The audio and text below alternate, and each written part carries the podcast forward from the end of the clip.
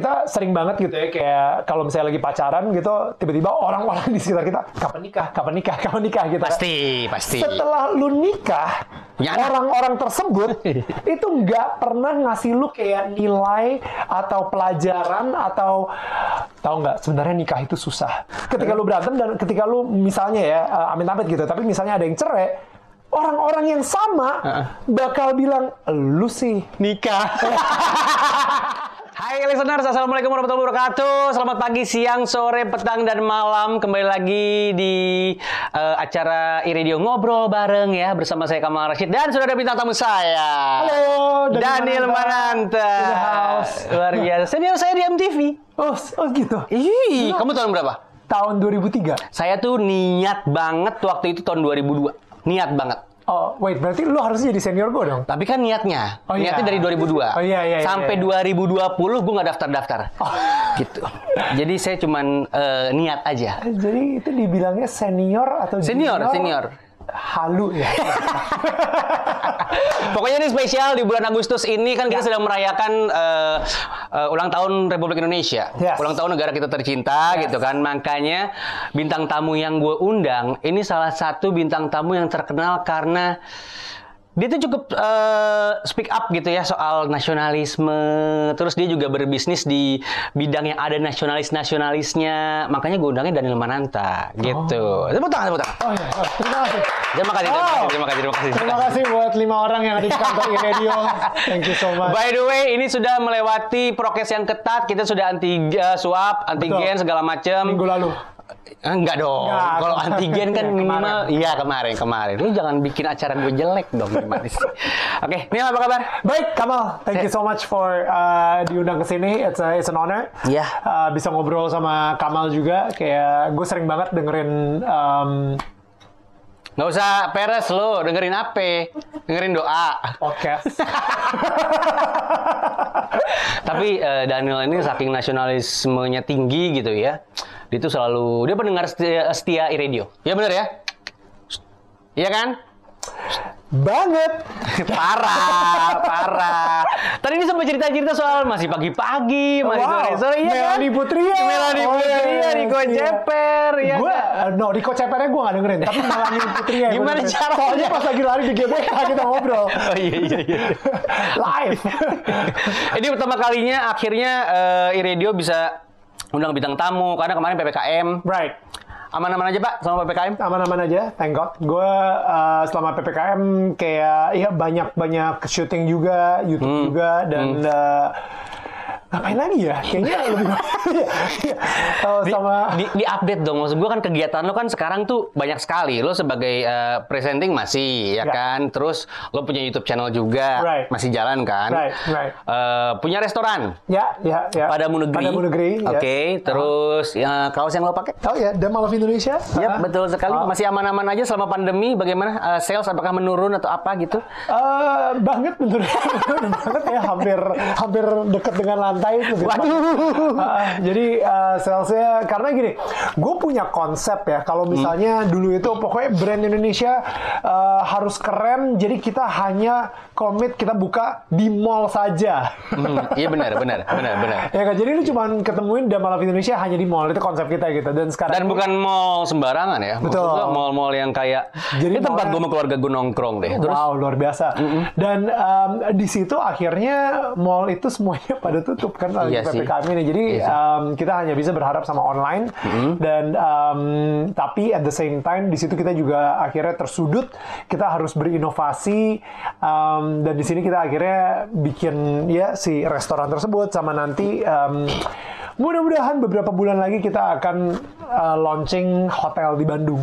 Ih mantap. Jadi itu namanya Kartel Creative Restart Hotel by Damn I Love Indonesia. Tapi kita sebutnya Kartel aja biar. Kartel pakai C berarti? Pakai C. Oh, gitu. Creative. Okay. Mudah-mudahan lancar, ya. Mudah-mudahan aman-aman saja. Amin. Uh, dan industri perhotelannya juga semakin bergairah ya. Semoga ya, semoga. Betul, semoga, semoga. Uh-huh. Hmm. Uh, apa namanya? Restoran gimana? Restoran again tutup lagi gara-gara P P K M. Tutup atau kan, masih bisa take away atau apa? Uh, kemarin itu akhirnya kita decide tutup dulu gitu. Hmm. Um, tapi sekarang nih begitu P P K M udah mulai dibuka sedikit demi sedikit gitu hmm. level kepedesannya, akhirnya kita bisa uh, buka lagi sekarang. Gitu. Alhamdulillah. Alhamdulillah. Nah, berarti sebenarnya uh, masih banyak yang harus disyukuri juga ya? Iya, iya. Alhamdulillah no, gitu ya. Maksudnya gini, gue gue bersyukur banget pemasukan gue bukan cuman dari restoran atau hmm. dari Damn I Love Indonesia gitu. Jadi hmm. maksudnya dari presenting juga, dari sebagai uh, content creator gitu. Tambang, misalnya. tambang ceritain dong, tambang. Oh, kok lu kok bisa? Iya, makanya. Bisa salah. Tambang. Gue pikir lo presenter handal yang kayaknya udah ngelakuin riset semua. Daniel gitu. Tuh ada tambang, pom bensin. Udah amin aja, lo tuh lagi gue doain sekarang. Jarang-jarang ada. Daniel oh. Tetangga. Klub bola. Luar biasa. Ya sih, karena mangkok lo dalam tanda kutip banyak gitu ya. Right, right. Jadi, exactly, exactly. Jadi gue gue bersyukur banget kayak um, apa ya? Uh, karena karena ada kreativitas, hmm. jadi gue bisa you know, ngelakuin banyak hal juga gitu. Dan sebenarnya gini, sebenarnya yang challenge kita di P P K M ini adalah um, tidak produktif itu kan, yeah. yang yang jadi gue akhirnya selama P P K M gue pakai topi gue, gue mungkin copotin topi gue sebagai businessman hmm. atau copotin topi gue sebagai um, apa yang punya Damn I Love Indonesia atau um, sebagai entrepreneur gitu ya, tapi gue pakai topi sebagai pelajar. Jadi oh, yang okay. terjadi adalah gue produktif banget sebagai seorang pelajar. Sekarang ini gue lagi pelajarin banget kripto.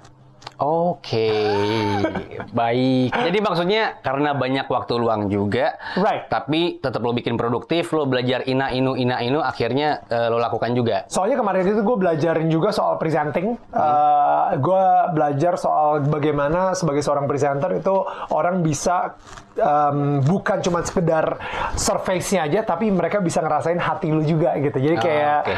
um, dan itu ternyata ada yang namanya authentic communication gitu, dan itu gue udah selesai pelajaran. Pelajarin, um, sekarang gue lagi pelajarin soal ya kripto sama ekonomi di dunia ini. Men, Daniel Mananta yang sudah bertahun-tahun presenting masih belajar. Ini menampar saya sekali. Saya kemarin nggak pelajarin apa-apa loh. Pantesan nggak ada job. Saya tuh di luar sana. Gara-gara itu. Masih tiap sore siaran itu job loh. Oh iya sih. Tapi untuk yang M C M C oh, itu. Iya, gitu. Iya, iya, iya, iya. Karena acara nggak ada juga. Nah, Oke. Okay. Tapi bukan itu doang uh, yang pengen gue kupas soal Daniel. Salah satu hal yang penting banget yang pengen banget uh, gue sharing di sini sama. Dan untuk Anda gitu, listeners ya, dari bintang tamu kita ini soal nasionalismenya gitu kan. Right. Maksud gue, uh, ini adalah orang yang sangat amat vokal juga soal cinta Indonesia, uh, support brand lokal, dan segala macamnya. Yang bikin gue penasaran adalah, momen apa sih yang akhirnya lo, lo membuat Uh, membuat lo akhirnya uh, vokal soal hal ini gitu. Hmm. Karena sebelumnya kan yang kita kenal dari uh, layar kaca, Daniel cuman V J. Gila, layar uh, kaca. Yoi coy. V J, penghibur, entertainer gitu right, kan. Tahu-tahu right. muncul Damn I Love Indonesia. Right, Tahu-tahu right. lo uh, speak up soal itu juga gitu. Lo masih inget gak ada momen spesial apa yang akhirnya men-trigger itu? Oke. Okay. Um, gue pas lagi uh, sempet gue sekolah di Australia gitu. Jadi hmm. pas di Australia, mungkin mungkin sebagai konteks awalnya dulu deh, gue adalah seorang um, seseorang yang mempunyai keturunan Chinese dan hmm. gue uh, hidup di Pluit gitu. Jadi you know um, sorry dua-duanya Chinese, uh, bokap, yes, bokap nyokap Chinese gitu. Jadi jadi gue ada di sebuah bubble mm-hmm. di mana uh, bubble itu adalah Pluit gitu. Oke. Okay. Right, uh, bokap gue punya toko di Mangga Dua. Jadi you know lo lo kalau mikirin kota Pluit, Glodok, yes, right. Sampai akhirnya gue keluar dari bubble tersebut, gue ke Australia. Di Australia gue ditaruh di asrama di Perth, hmm. uh, di sebuah asrama, dan di asrama tersebut gue baru tuh ketemu sama orang-orang yang berbeda sama gue dari Pluit gitu. You know, like, okay, like okay. ternyata ada anak selatannya, abis itu ada anak Kalimantan, ada anak Sumatera. Ada... Oh maksud lo di sana pun uh, lo interaksi sama orang-orang kita tapi dari berbagai betul genre ya? Yes yes yeah, exactly. Okay, okay. Um, dan dan dan di situ karena kita itu minoritas banget, hmm. kita benar-benar solid banget jadinya. Kita segeng solid abis karena um, you know, karena kita minoritas, yang lainnya hmm. semuanya kulit putih semua gitu misalnya hmm. di Australia. Hmm. Nah, jadi it's like apa ya? Disitulah gue menemukan mungkin uh, the real Indonesia gitu. Jadi um, di mana kita sempat bolos sekolah gara-gara pas tujuh belasan kita pengen upacara bareng. Wow. You know, karena gue ngerasa kayak ah gila ya, gue dulu benci banget sama upacara. Gue sempet pingsan pas lagi upacara, um, tapi pas gue nyampe nyampe di Australia, gue ngerasa gila.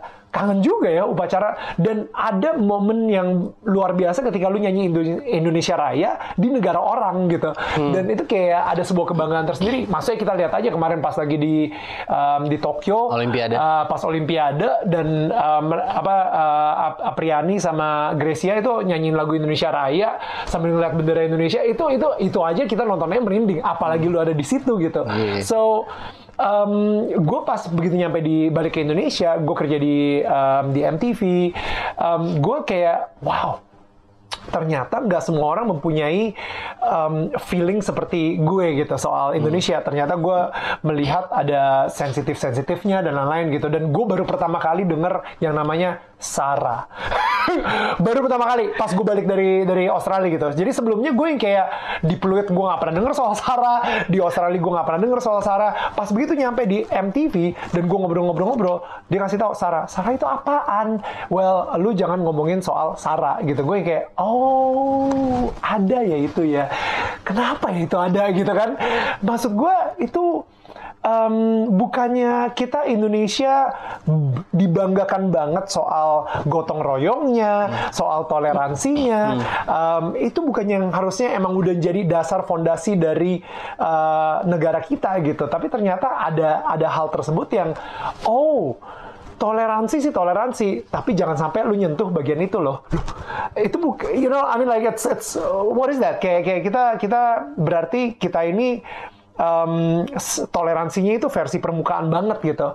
Kita semuanya benar-benar kayak uh, berjalan di atas es yang tipis banget gitu. Hmm. Jadi jangan sampai lo ngomongin soal ini gitu. Dan disitulah gue ngerasa man. Um, Gila, ini ini kayaknya gue sebagai seorang public figure saat itu tahun dua ribu delapan, um, gue udah punya beberapa kayak fans, followers dan lain-lain. Gue ngerasa, yep, I think I need to inspire them atau mungkin influence mereka, impact mereka dengan cara yang lebih positif, yaitu dengan mencintai negara mereka gitu. Jadi kita bukan lagi uh, misalnya Damn I Love um, kota tertentu atau hmm. Damn I Love suku tertentu. Berarti sempat ada ide lo bikin Damn I Love Pluit waktu itu, tapi akhirnya lo urungkan. Damn I Love Mangga Dua.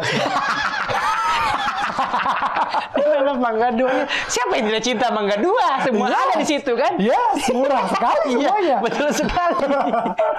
Tapi akhirnya itulah. Ya, um, Damn I Love Indonesia akhirnya. Walaupun sempat tertonjok berarti ya ketika lo kesini ya, sempat uh, kayak tertonjok dengan kenyataan yang oh apa itu Sarah dan segala macam. Right. Ya, ya. Right. Dan lebih parahnya lagi pas saat itu adalah uh, lo mungkin ingat kalau misalnya uh, dulu sempat adalah budaya kita diklaim sama negara tetangga. Iya. Yeah.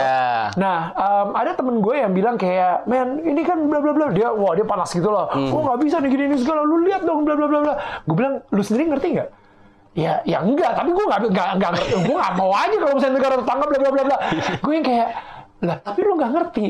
Lo sekarang lebih suka dengan budaya Korea gitu misalnya, hmm. lo lebih suka dengan budaya whatever, Amerik gaya hip hop banget misalnya dan lain-lain.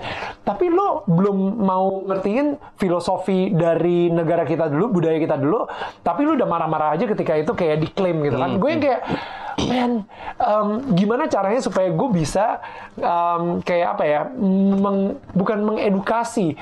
Karena kita sebagai anak muda kalau misalnya diedukasi, di dikotbahin atau diceramahin atau dikuliahin itu kita nggak suka gitu. Hmm. Gimana caranya supaya kita bisa um, bikin mereka aware, hmm.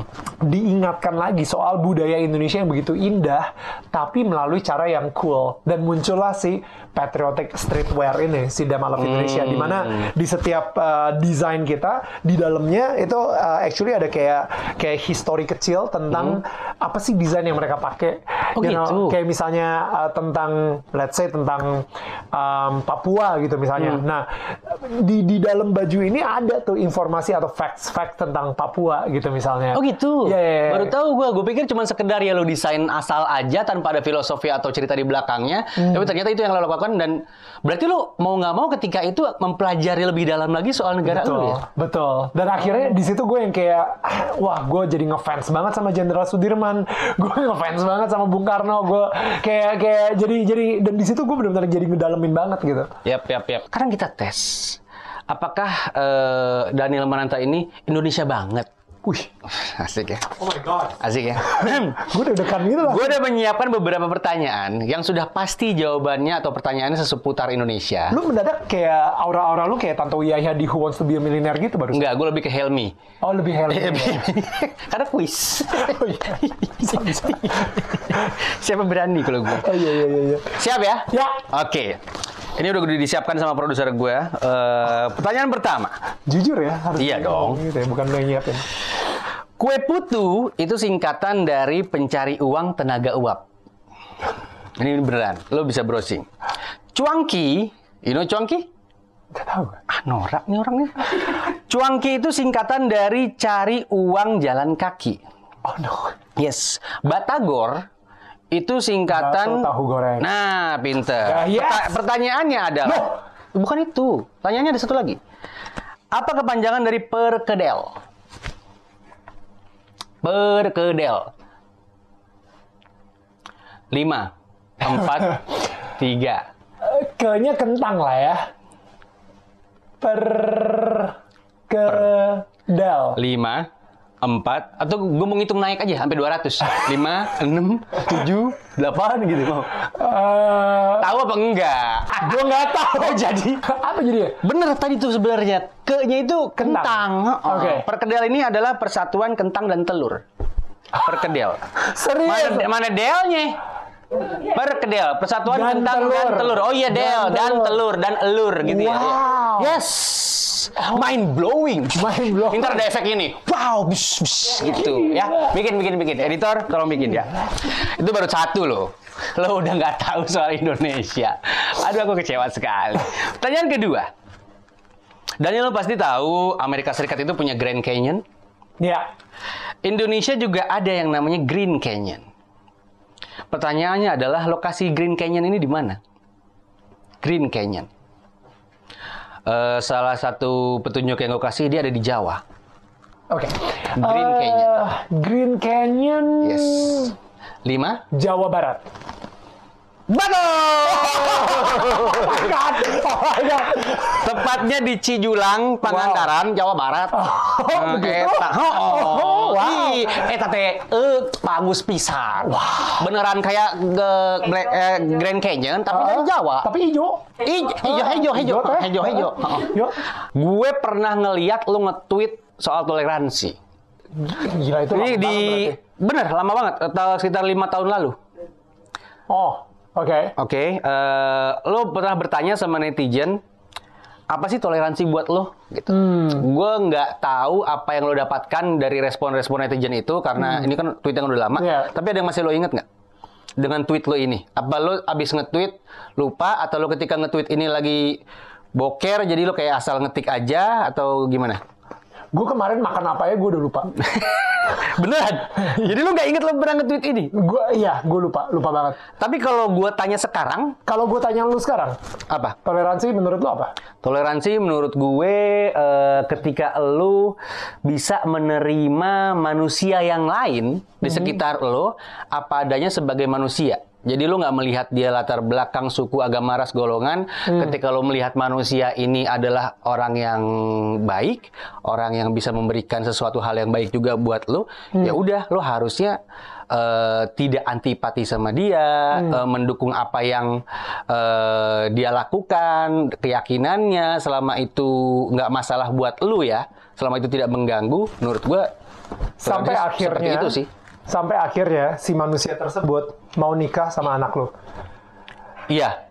Gak apa-apa kalau anak gue mau. Dan maksudnya exactly. Tapi kadang-kadang yang namanya toleransi itu kayaknya yang kalau misalnya toleransi permukaan gitu ya. Mm-hmm. Mereka bakal bilang kayak, oh iya ya gue don't mind kok, gue don't mind. Tiba-tiba ketika itu mulai masuk ke inner circle lo, mm-hmm. misalnya mau berbisnis bareng, yep. misalnya mau uh, punya apa, uh, tiba-tiba mau married sama anak lo, dia beda agama misalnya, mm. dan disitulah baru sebenarnya toleransi lo itu akan goyang, dipertanyakan, ya kan?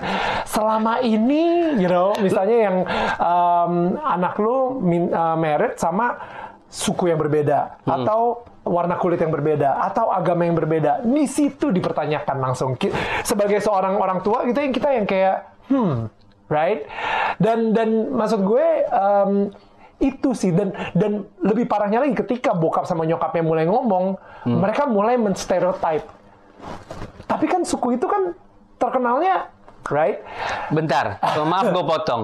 Lu kayak punya kejadian nyata loh hal ini. Enggak, enggak, enggak, enggak. Tapi tapi maksud gue, tapi itu kejadian sih sejujurnya ya. Itu right. nyata, itu nyata. Karena ini dari teman-teman gue banget mm-hmm. banyak gitu yang uh, curhat soal itu gitu. Dan dan gue ngerasa sebenarnya kalau misalnya kita emang benar-benar pengen ngomongin real toleransi, ya emang itu udah ada di udah ada di um, di, di hidup kita. Hmm. Dimana kita ngelihat yang tadi lu bilang mal bagus banget.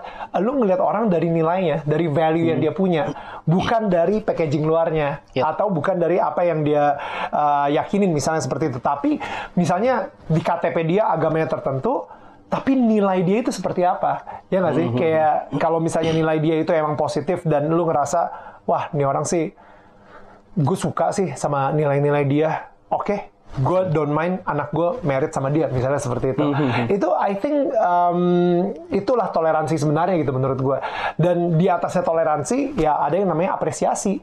Gue ngelihat lu berbeda sama gue, dan gue justru pengen belajar. Kenapa ya?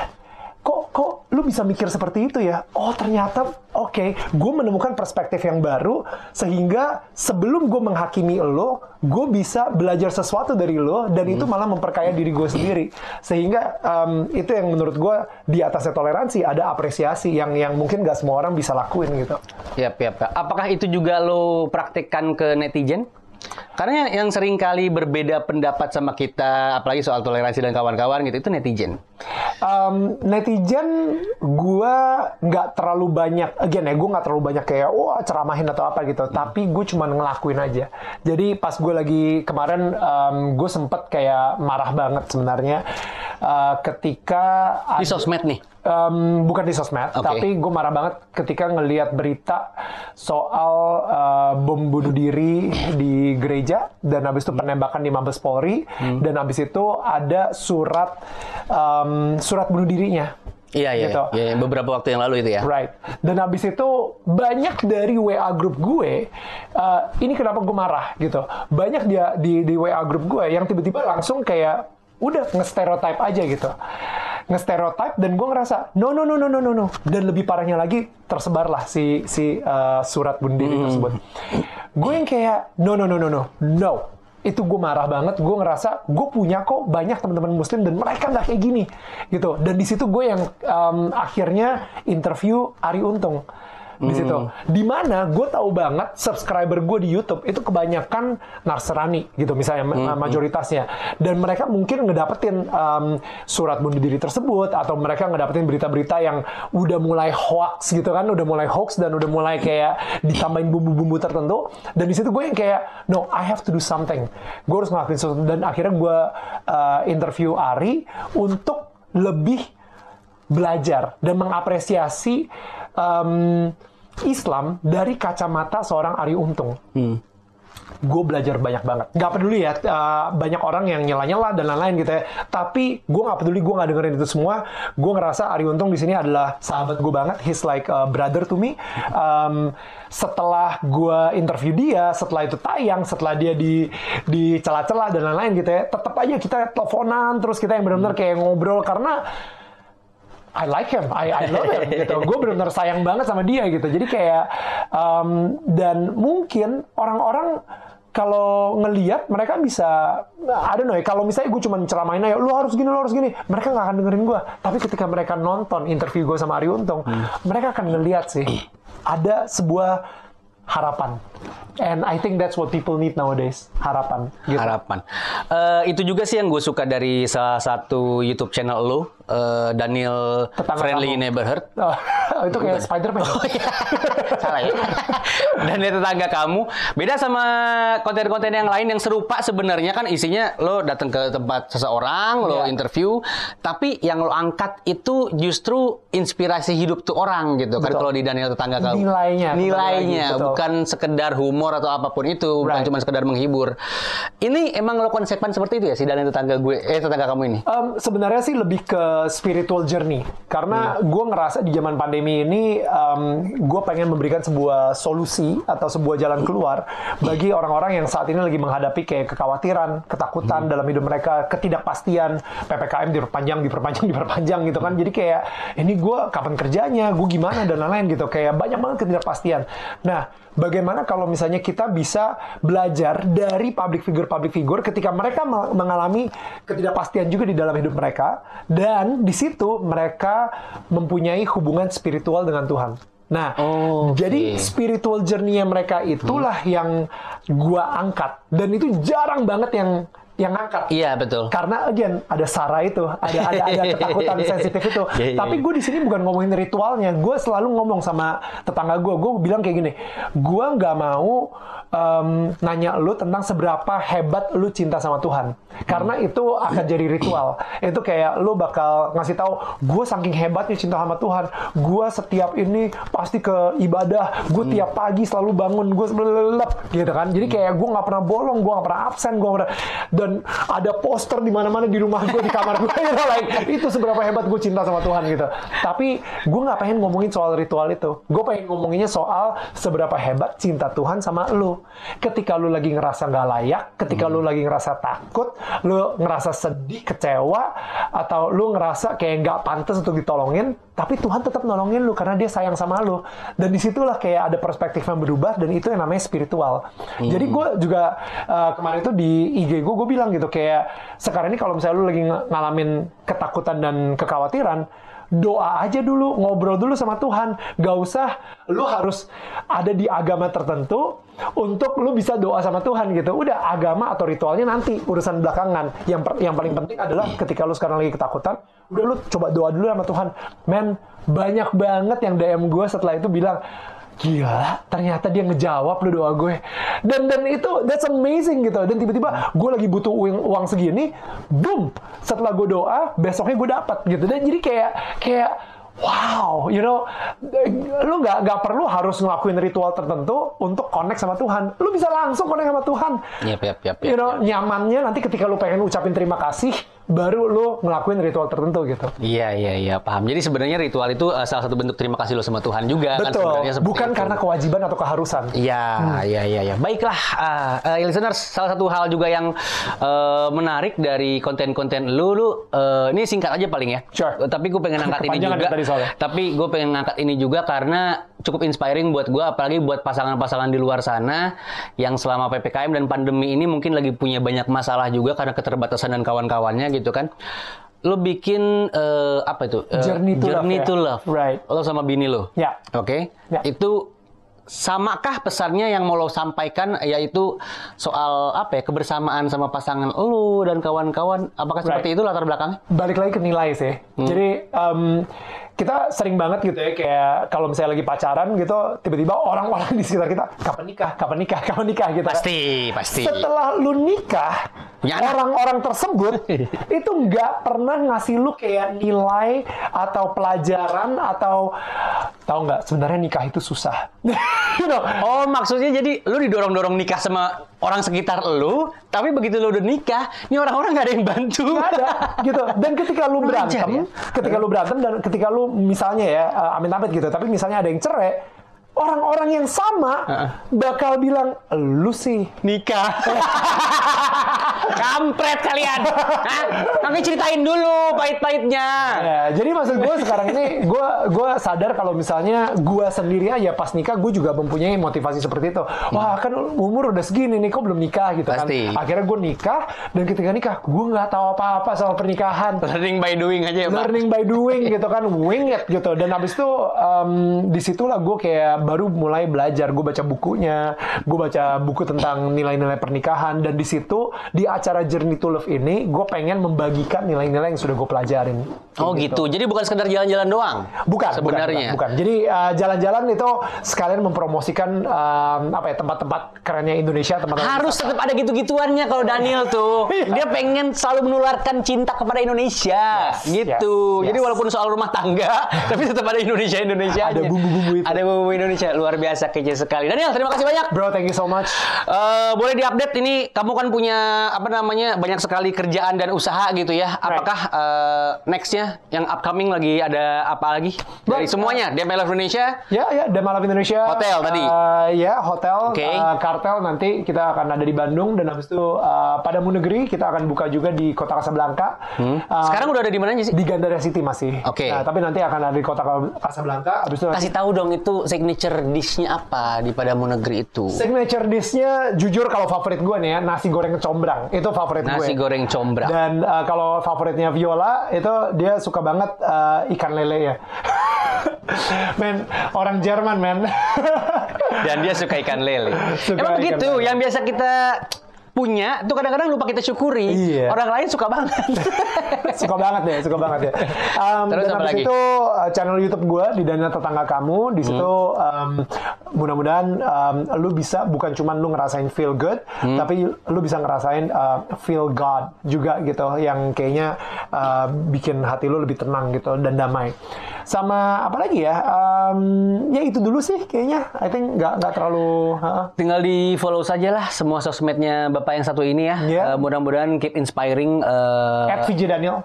Oh ya, yeah. At V J Daniel. By the way, gila, lu tau nggak? Ini ini tempat ya, bener-bener sangat nostalgic banget buat gue. Kenapa emang? Jadi dulu pas zaman-zaman di awal-awal M T V, uh-huh. itu gue kesini men, gue uh, kesini untuk uh, tracks on uh, track, uh, Sky M T V Sky. M T V Sky. Iya, M T V masih masih M T V Sky dulu. Dulu iya. Masih M T V Sky. Track-nya. Abis itu uh, M T V Trax, uh-huh. abis itu Trax on Sky. Ya kan? Lu siaran di sini dulu. Dulu gue sempat siaran di sini. Wah, gila. Dan itu kayak what gitu ya. Wow. Sekarang dan gue di sini lagi. Pertama kali banget gue di interview di radio manapun adalah di M T V Trax gitu. Jadi eh di ya, M T V. Iya. Ya. M T V on. Ya pokoknya ya, itulah. Sekarang, itulah ya. Sekarang jadi Trax F M jadi Trax yang F M kita gitu. Punya. Jadi gitu. Di situ gue masih inget banget uh, kayaknya ruangan eh di ruangan. Ini udah banyak berubah sih layoutnya. Tapi yeah. tempat siaran lu di sebelah sana. Di ruangan situ dan oh. habis itu itu sama Lembu Club eighties. Ya, uh, betul. Gila, ya, it's uh, gila. Lembu Club eighties, listeners. Jadi kebayangkan sekarang umur Daniel berapa? Uh, partner saya udah tua banget gitu. Daniel, makasih banyak ya. Bro, thank you banget ya. Sehat-sehat terus. So Salam yeah. buat istri di rumah. Thank Pokoknya uh, semoga... Uh, menginspirasi obrolan saya sama Daniel. Mungkin salah satu yang bisa kita pelajarin dari seorang Daniel Mananta adalah... tetap belajar ya. Oh, yeah. Dimanapun berada, kapanpun berada, dan nggak mengenal tua sebenarnya. Ya, yeah, ya, yeah, ya. Yeah. Kurang lebih gitu ya? Iya, yeah, ya. Yeah. Okay. Dua hari lagi gue ulang tahun. Pas ini tayang, lo udah ulang tahun beberapa oh, hari. Iya. iya. Selamat ulang tahun. Oh iya, minggu lalu. Happy uh, almost birthday. Yeah. Yeah. Bagus ya bahasa Inggris gue? Bagus ya? Loh, katanya kan udah lewat. Ya, nggak apa-apa. Sampai ketemu lagi di Ngobrol Bareng iRadio yang lain, listeners. Sekarang Kamal sama Daniel ciao dulu. Bye-bye. Bye. Bye guys. iRadio, seratus persen musik Indonesia.